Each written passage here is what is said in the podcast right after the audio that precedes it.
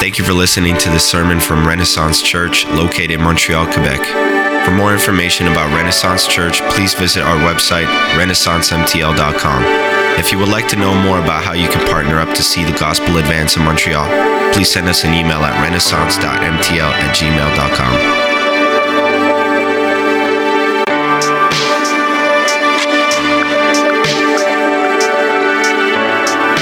Uh, but no, it's a good morning. I'm glad to be here with you. Glad to get Juan up here introducing, welcoming everyone. If you don't know Juan, get to know him. He's just a, a man of joy, just a great guy. Go talk to him after the service, and you'll walk away with a smile on your face, I promise. Um, this week for me, I got my second um, COVID shot this week, and uh, I was very skeptical. Um, I was like, oh, all these people getting this second dose and getting sick, there's a bunch of babies. And boy, did I learn quick. Um, I wasn't like necessarily feeling so bad. I just couldn't focus on anything. I don't know if that was your experience, but I had to be laying down and just staring at the wall. Um, I tried to watch like three different movies, like my comfort movies, like Lord of the Rings, Star Wars. I'm a big nerd, and I couldn't even focus. So I turned them off, and I did something that everyone does to not focus right now. I started watching the Olympics.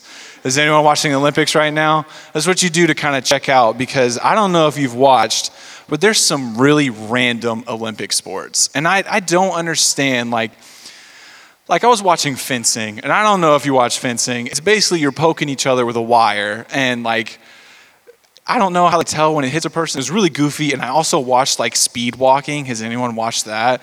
It was ridiculous. Like I was like, they're sitting here and they're like moving their hips, and I'm like, this is this is an Olympic sport. But then they did a 5K in 23 minutes.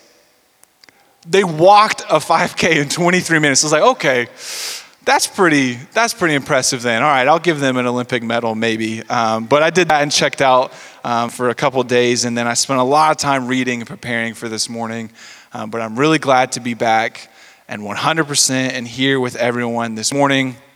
And now we can laugh and have a joyful time together. But we're continuing in our John series this morning. If you've been with us for the past six weeks. It's been six weeks already in it. We uh, started our series working through the Gospel of John. Um, last week, Graham preached. Oh, what an encouraging sermon last week. I, it was about Jesus as healer. And if you were not here, or maybe you need that encouragement again, check out Spotify or Apple. You can find Renaissance Church on there listen to that sermon, uh, I walked away just encouraged and reminded of the truth that Jesus is healer. So this week, um, we are in John chapter 6. So if you want to go ahead and turn there in your copy of God's Word, you can.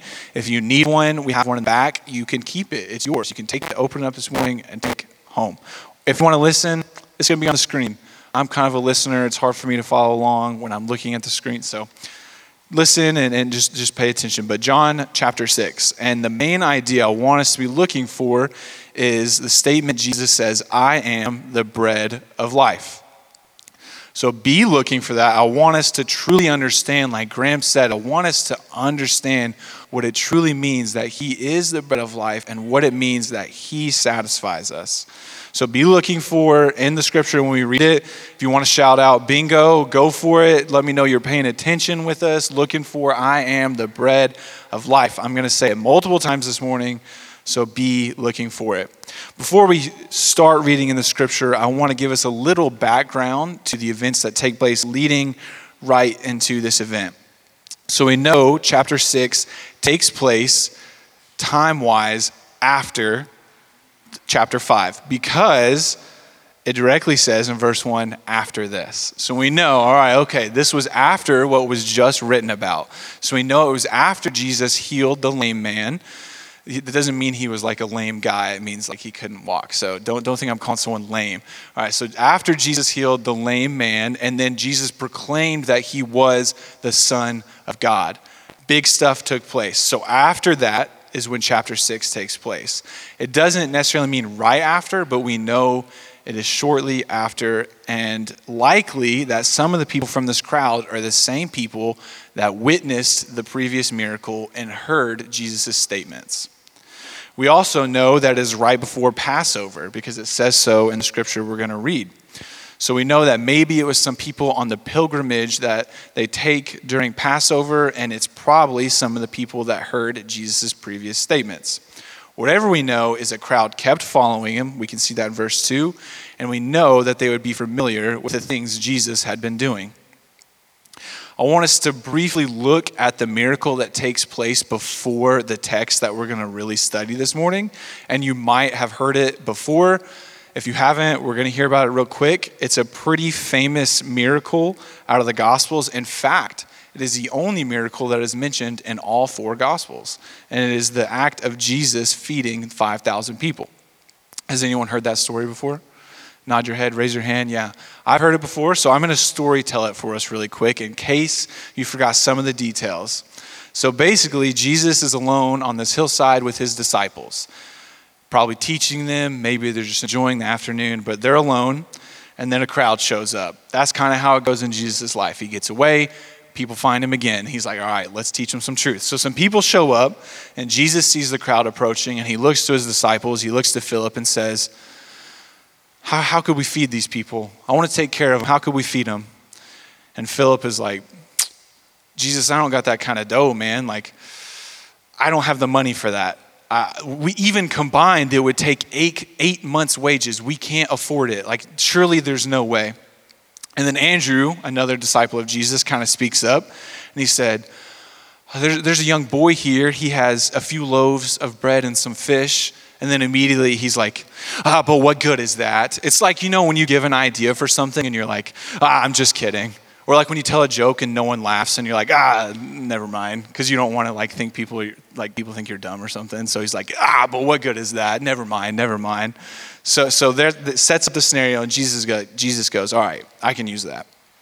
So Jesus sits everyone down to make it nice and orderly, and he says, get the five loaves and two fish, the two small fish and the five barley loaves, collect them, bring them to me. Jesus raises them, blesses them, breaks them, and the disciples pass them out to every person that is there. And it says, everyone ate as much as they wanted. All 5,000 men, and we can understand that there are probably women and children there as well. So we know at least 5,000 people ate from five loaves and two fish.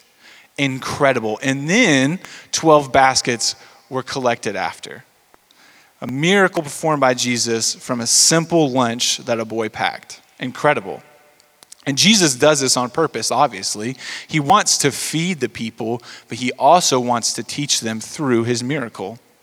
So this took place, and now, the very next day, Jesus is going to use what he just did to teach something he slips away. Well, we're not going to read it, but in, in verses 16 through 21, Jesus slips away from the crowd because they're trying to make him their king. And he's like, That's not why I came. So he slips away. The disciples go across the lake. Jesus walks on water. It's a crazy story. It's awesome. He calms, calms the storm. I encourage you to go read it. We don't have time to break that down today because we're focusing on a different part of it, but I encourage you to go read it. So Jesus walks on water. They get to the other side of the lake, and the next morning, the crowd shows up. They find out that Jesus is on the other side of the lake and they get there. And so Jesus says, All right, I'm about to preach some fire. So that's, that's what he has for us today. So are we ready for that? Are we ready for the truth that Jesus has after this miracle? I don't know if we're ready. Are you guys ready? All right, we're ready to go. We're ready to go. So, this truth is just as real for us today as it was for them. It was very real for me this week. I'm telling you, like, I was sitting and reading, and I was like, man, Jesus, maybe this was just for me this week. Because I'm telling you, it pierced my heart and really showed me what I value and, and what I desire. And so we're going to dive in and we're going to read quickly verses 25 through 35. So, John 6, 25 through 35. I'll start. It says, They found him, they found Jesus on the other side of the lake and asked, Rabbi, when did you get here? Jesus replied, I tell you the truth. You want to be with me because I fed you, not because you understand the, mir- the miraculous signs. But don't be so concerned about perishable things like food. Spend your energy speaking the eternal life that the Son of Man can give you. For God the Father has given me the seal of his approval. They replied, We want to perform God's works too. What should we do? Jesus told them, This is the only work God wants from you. Believe in the one he has sent. They answered, Show us a miraculous sign if you want us to believe in you. What can you do? After all, our ancestors ate manna while they journeyed through the wilderness. The scriptures say Moses gave them bread from heaven to eat. Jesus said, I tell you the truth. Moses didn't give you bread from heaven, my Father did. And now he offers you the true bread from heaven. The true bread of God is the one who comes down from heaven and gives life to the world. Sir, they said, give us that bread every day. Jesus replied, I am the bread of life. Bingo, there we go. Come on, there we go. I am the bread of life. Whoever comes to me will never be hungry again. Whoever believes in me will never be thirsty again. Mm. So we're going to break it down verse by verse and see what Jesus has for us this morning. So simply, verse 26, these people show up. They're like, Jesus, where'd you go, man? Come on, give us something. And Jesus immediately confronts and addresses their hearts in searching for him. Jesus is about to address three issues that prevent us from believing in and following Jesus. The first is materialism, second is self sufficiency, and the third is doubt. So Jesus addresses all three of these today, and they're very real in our lives that prevent us from believing and following Jesus. So, this is Jesus' response to materialism, right here in verse 27. He looks at them. He says, You want me because I fed you. His answer in verse 27 parallels his words that he gave to the Samaritan woman from chapter 4, if anyone was here with us, concerning the living water that did not come from the well. And like the Samaritan woman here, the people could not shift their thinking above physical necessities of life. Jesus was not commanding them to stop working for a living, but he was saying that their main quest our main desire should not be for the food that perishes so quickly. It should not be for materialistic things that are here today and gone tomorrow that we read in Scripture. Instead, Jesus said it should be spent pursuing Him and the eternal life that He gives. So that's his immediate response to materialism. He's like, You care about these things, and literally it'll be gone in a few days. I am eternal, and I offer you eternal life. And this is how they respond. Verse 28, right after Jesus says, Spend your energy speaking eternal life, this is how they view it instead. They look at 28, verse 28, they say, Well, we want to perform God's works too. What should we do? What can we do to perform works to pursue eternal life? They can't get past this thought that they could work hard enough and earn this eternal life that Jesus was mentioning. This is how they think they can pursue it by their works. The second issue Jesus addresses is what must we do to earn these works, to earn this life? The second issue is self sufficiency that prevents us from believing and following and trusting Jesus. And self sufficiency, the people here, they want to do the good works from a desire to be totally reliant on themselves. They say, okay, Jesus, I'm supposed to seek this eternal life that you said, how can I do these works to get there myself?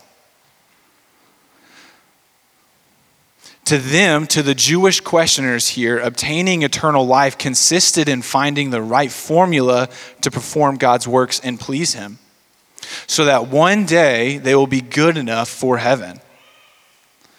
Wow, when I read their response, I was like, how often am I in this exact place? I try out of my own power to do good works so that I might be good enough in front of God, so that I'll be in the clear when judgment day comes, or that when I, one day I, I pass on, that I'll be in the clear because of the works I've done. I say, God, what can I do to be good enough to earn what you are offering me, to be worthy of your kingdom? Pursuing eternal life that Jesus offers, pursuing Jesus, listen, church, does not mean doing good works. Jesus is more interested in who you are in him than what you do for him. I'm going to say that again because someone maybe wasn't listening. Jesus is more interested in who you are in him than what you do for him. Works are not how we get closer to him. Jesus answered by belief in him, he has brought us near. He says, Spend your energy seeking me, not works to get to me. Getting closer to Jesus does not mean doing good things for him so that I will then be in his presence because I'm pleasing now because I've done good enough things. That is so selfish that I think I am responsible for bringing myself closer to him when the only thing that is responsible is what he has done on the cross. Only he is responsible, and we are called to seek him only. That's why Jesus says immediately when they say, What works can we do? Verse 29 this is the only work that God wants from you. Believe in the one he has sent, believe in Jesus. That's it. It's not about being self sufficient and being able to get there on my own. It's about being completely reliant on Jesus and what he has done. Jesus directs the people here to the gift of God that could only be obtained by faith in Him. So then we continue in verse 30, and they're like, fine, okay, you say I'm supposed to believe in you. Well, and then do something to make me believe in you. Oh my gosh. Just right there, right in my heart, I felt that when I read it this week. I'm like, all right, God, what can you do that I might believe in you this week? And they say, okay, I'm supposed to pursue you for this eternal life, but Jesus, can you give me a reason to? Could you do something for me? And that's the third issue that keeps us from believing and following in Jesus is doubting who he is. They say, What miraculous sign will you give me that I can see and then I'll believe it? And it's incredible that they would ask that right after he fed 5,000 of them from the small loaves and fish that they just witnessed. And they probably saw him healing the lame man, and they're like, no, no, no, I need something today too. They're attempting to evaluate Jesus by a ministry that they thought Moses did. They quote the manna that they said Jesus provided for them, which in the Old Testament, the Israelites wandering through the desert were provided sweet bread from heaven so that they would live and have food. And they say, well, Jesus provided manna. What can you do for me? They doubted Jesus was who he said he was. They doubted that he could actually save them. It was too hard for the people here to have faith in something that isn't providing materialistic things for them. It was too hard for them to have faith in something other than themselves. So in verse 31, they're at Jesus and they're like, all right, let me quote some scripture at Jesus Christ real quick. How ridiculous, right? They started quoting the Old Testament to Jesus like he wouldn't know it. I started thinking about that this week. It's like me going up to LeBron James. You guys know who he is, like one of the greatest basketball players of all time. And I said, hey, you know, if you could just like finish your dribble a little better this way, he'd be like, get out of here, bro. Like, I'm the leading scorer in the NBA. Like, who, who are you? So they start quoting scripture to Jesus and they're like, hey, the Old Testament says this. And Jesus is like, yeah, uh, uh, I know. they say, Moses gave our ancestors manna.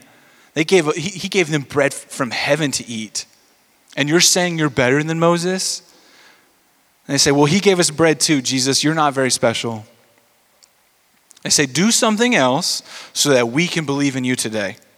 Give me something else so that I could believe in you today. Church, when we come to Jesus with a heart of wanting Him to do something for us, when we come to Him with a heart of making bargains with him, saying, God, if you do this, then I will do this, instead of a heart that desires Jesus only and the eternal life that he freely gives, we will always, always, always be hungry. And we approach with a heart of desiring here and now materialistic things. God, do this for me then. God, do this for me then. You will never be satisfied we will always be asking for another miracle because that's what we've put our faith in and not Him only. We will always be asking for more. Just like the people in this story, after witnessing countless miracles being provided food for, they're like, Jesus, if you could still do something today, then I'll believe you today. And then I'll probably need something tomorrow. Just like me.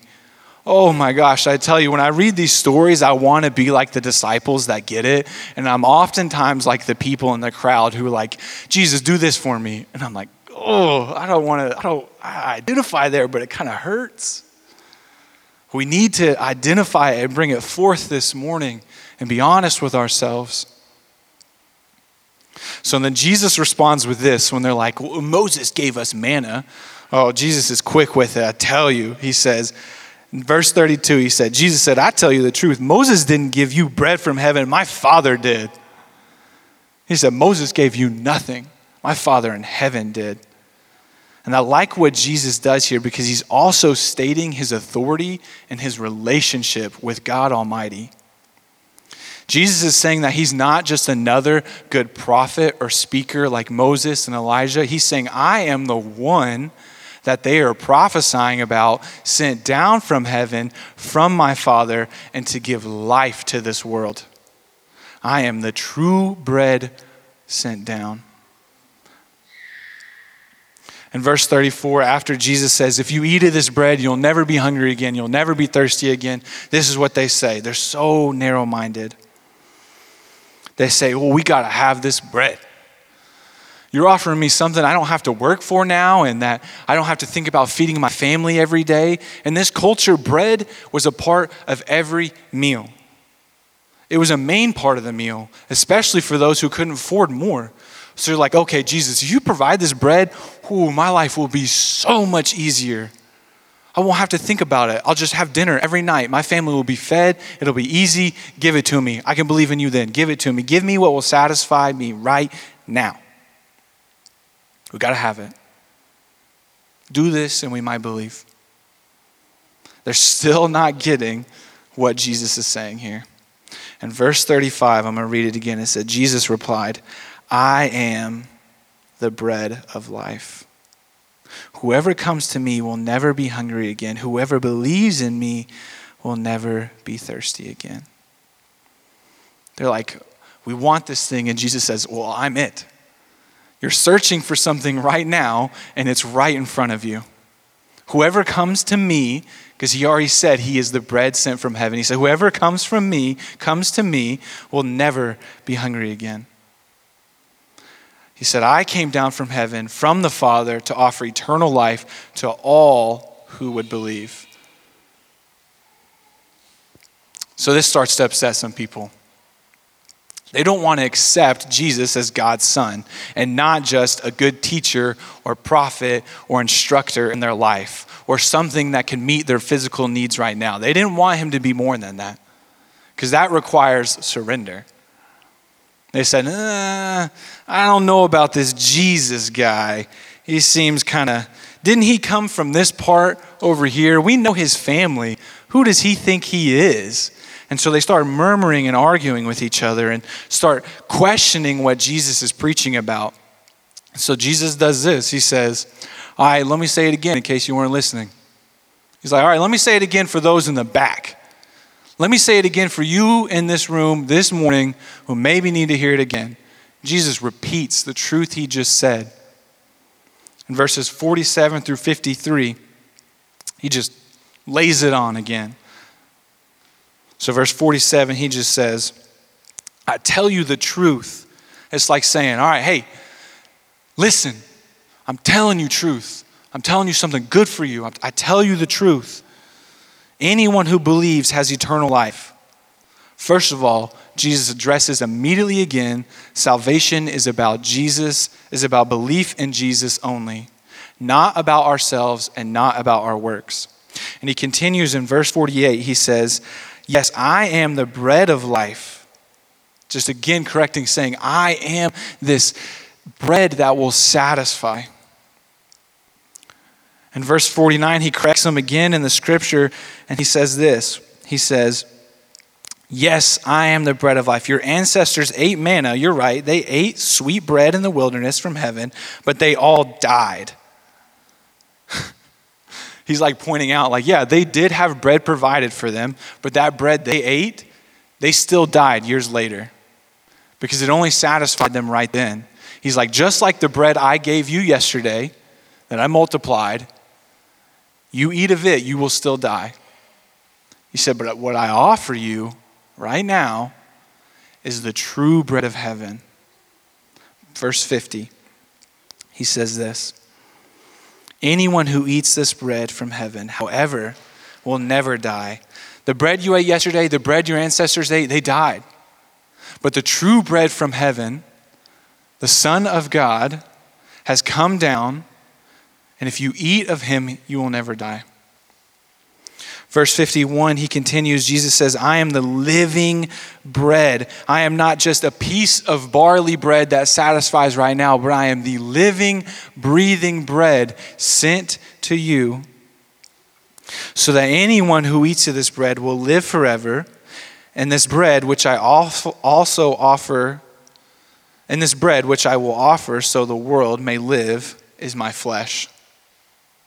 Jesus is proclaiming his authority again. He said, He is the living bread, came down from heaven. Anyone who eats of this bread will live forever, and it is offered to the whole world, not just the Jews that they would think, to everyone, so that you may have life. And he says, It is by my flesh, by my body, in which we can look at being on this side of the crucifixion and know that by his flesh is by his physical sacrifice on the cross, as the payment of our sins, taking our place on the cross where we deserve to be, and his death and resurrection is what he means when he says, By my flesh it is offered. But the people start to get a little grossed out. They start arguing with each other. In verse 52, they say, what does he mean? How can this man give us flesh to eat? I can imagine that from a very non spiritual minded view on that, they're like, that's disgusting. This guy's offering me maybe his arm to eat. Ew, that's gross. I don't want to eat that. Much like Nicodemus, remember in chapter 3 when he's like, Nicodemus, you must be born again. And Nicodemus is like, mm, I don't want to do that. Like that's kind of gross, man. Like that whole act. I'm old now. I don't. I don't want to see my mom. Like that, all of he's like, ooh, gross. Same here. They they can't get these spiritual truths. They're taking it so literally and from like a very moment now perspective. And they're like, this is ridiculous. This guy's insane. So, just to be sure again, that the people don't think Jesus made a mistake in his words, he says it again. He says in verse 53, he's like, All right, you think I'm kidding? You think I'm joking? Verse 53, Jesus said again, I tell you the truth, unless you eat of my flesh, eat the flesh of the Son of Man, and drink his blood, you cannot have eternal life. Ooh, that's probably going to upset some people. I don't know if you know, but in Leviticus 17, it lays out some pretty heavy rules about not drinking blood. And they're like, no, that's gross. It's going to make us unclean. We can be kicked out of the community for that. They're like, this is the law from God, and you're saying I must drink your blood? They will not think farther than now. And we know, and I can, we can explain, to eat of this bread and to drink of the blood that Jesus offers is not a physical act of eating. We're not asking and saying, eat Jesus' leg, drink of his blood. It is not a literal physical thing. Because he says later in this scripture, in verse 63, he says these words are spirit and life. So we can know that this is a spiritual transaction. And I like to think of it this way when you're thinking about eating a meal, you won't eat something that's inedible, right? Like if you looked at like a pile of rocks, you're like, that's not food. I don't. And does anyone eat rocks? You guys eat rocks? Weirdos. All right, so don't eat rocks anymore. It's not nourishing. All right, so when we look at something, we eat something that we know and trust will nourish and fill us, and it will be real and wholesome that it will satisfy us, and that it is not questionable. I don't know about you, but when I see a questionable meal, I don't eat it. I'm, I, am i am like, no, that's probably garbage. I don't want to eat that. And much like here, the idea is the same. We must believe that Jesus is the bread of life, that He is a meal that is wholesome and nourishing, that He is what satisfies, that He alone offers eternal life, and that our belief in Him, verses 29 and 47, that our belief in Him is what saves us only. It's trusting that His meal is a nourishing and satisfying one. The problem here is that the people took Jesus' spiritual words literally to literally eat of him. What Jesus, but what Jesus is talking about here is just as real to him spiritually as are the physical counterparts that these people are thinking he's saying. It's just as real to him. It is a real food and a real drink that produces real life. It is a real spiritual process that brings us into relationship with Him that was paid for by His flesh, by His blood, and by that we have salvation. And I want us to explain and know that Jesus is not mentioning or meaning here what we call communion or the Lord's Supper or what some of you might know as the Eucharist. That is not what he's saying here. Communion or the Lord's Supper is not what saves us. That's not what we believe at Renaissance. Communion is not what saves us. Communion was intended to continue and remind us of this concept that Jesus preaches here. That a constant renewal of faith and of outward confession of renewal should be expressed by participation in the bread and juice that we do. There is no hint here that Jesus was instituting this sacrament or that the celebration of communion carried with it any saving power at all. In fact, he says the only saving power is in belief in him alone. Communion is a reminder of the real blood and real flesh that Jesus sacrificed. That belief in that sacrifice alone gives us eternal life, not simply the bread and juice. So in John chapter 6, we read here that Jesus claimed to be the only permanent satisfaction for the human desire for life. And I'll say that again in case you were listening. Jesus is the only permanent satisfaction for the human desire for life. And if you think, oh, I don't have that desire, you're wrong, because I'm about to prove you wrong, because I chase it every day outside of Jesus. He says, the only satisfaction for this hunger is Him. And we try to satisfy this hunger, this pursuit, this desire with consumption of more money, a better job, a better apartment. That one day I'll finally get to this place of my dreams and I will be happy. Maybe I consume Netflix or video games or learning and education or simply good works for Him as the satisfaction for my life. Because once I do that, then I feel good. But Jesus is looking and saying, I am the bread of life that satisfies, that satisfies this great hunger you have. And you can try to fill it with all these things, these good things, these bad things. You can chase them and fill them, but you will be hungry every day. He says, But I am the true bread, that if you eat of me, you will hunger no more. We are only satisfied in Jesus. Belief in Him that He is a true good meal, the bread of life sent down from heaven, lived a sinless life, died on the cross, paying the price for our sins, and was raised on the third day. That is what only satisfies. Not what he does, not that he does good things for me or provides for me. Church, he will, he does those things, but those aren't what satisfies. All I need is Him. That is the satisfaction. He alone is what satisfies. He alone is what I need. He is the true bread of life. Jesus desired that we should receive Him, not simply for what He might give us, but for what He might be to us the bread of life. I read a pastor said that this week. And it just really resonated with me that he desired, Jesus desired that we should receive him not simply for what he might give us, but for what he might be to us. As we kind of put a bow tie on the top of this amazing gift that is the Word of God, as we wrap it up and kind of close and summation of this amazing truth that He has for us we can look at the last couple verses, verses 60 through 63 and 66 and through 69, and look at the two responses of the people.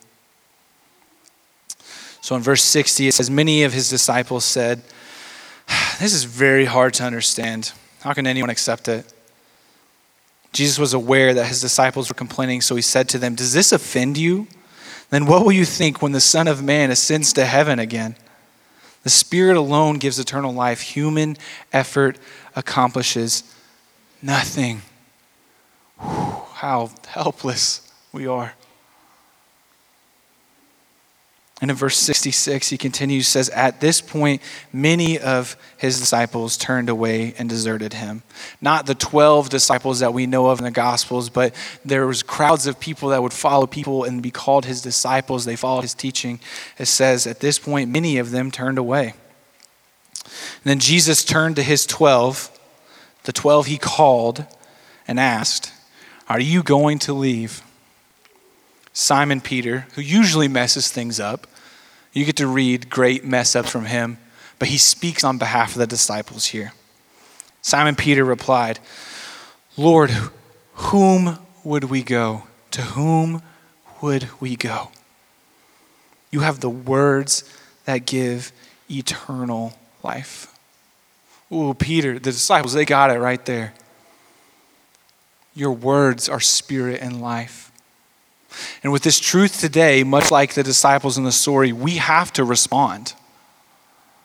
We can act like we can come in and leave and not respond to a truth, but there are responses to this. Will we walk away like the Jewish people here and say, This is too hard for me to get? It is too hard. It's keeping me from Jesus because I'm materialistic. I'm self sufficient. I'm full of doubts. I want all these things to be provided for me so I might believe today. Are we going to walk away because we can't understand that He is what satisfies? Is He enough? Do we believe that He is a good meal that satisfies? Or do we seek only good things from Him? Or we can walk away and respond like the 12 disciples here. This is what I encourage us in church.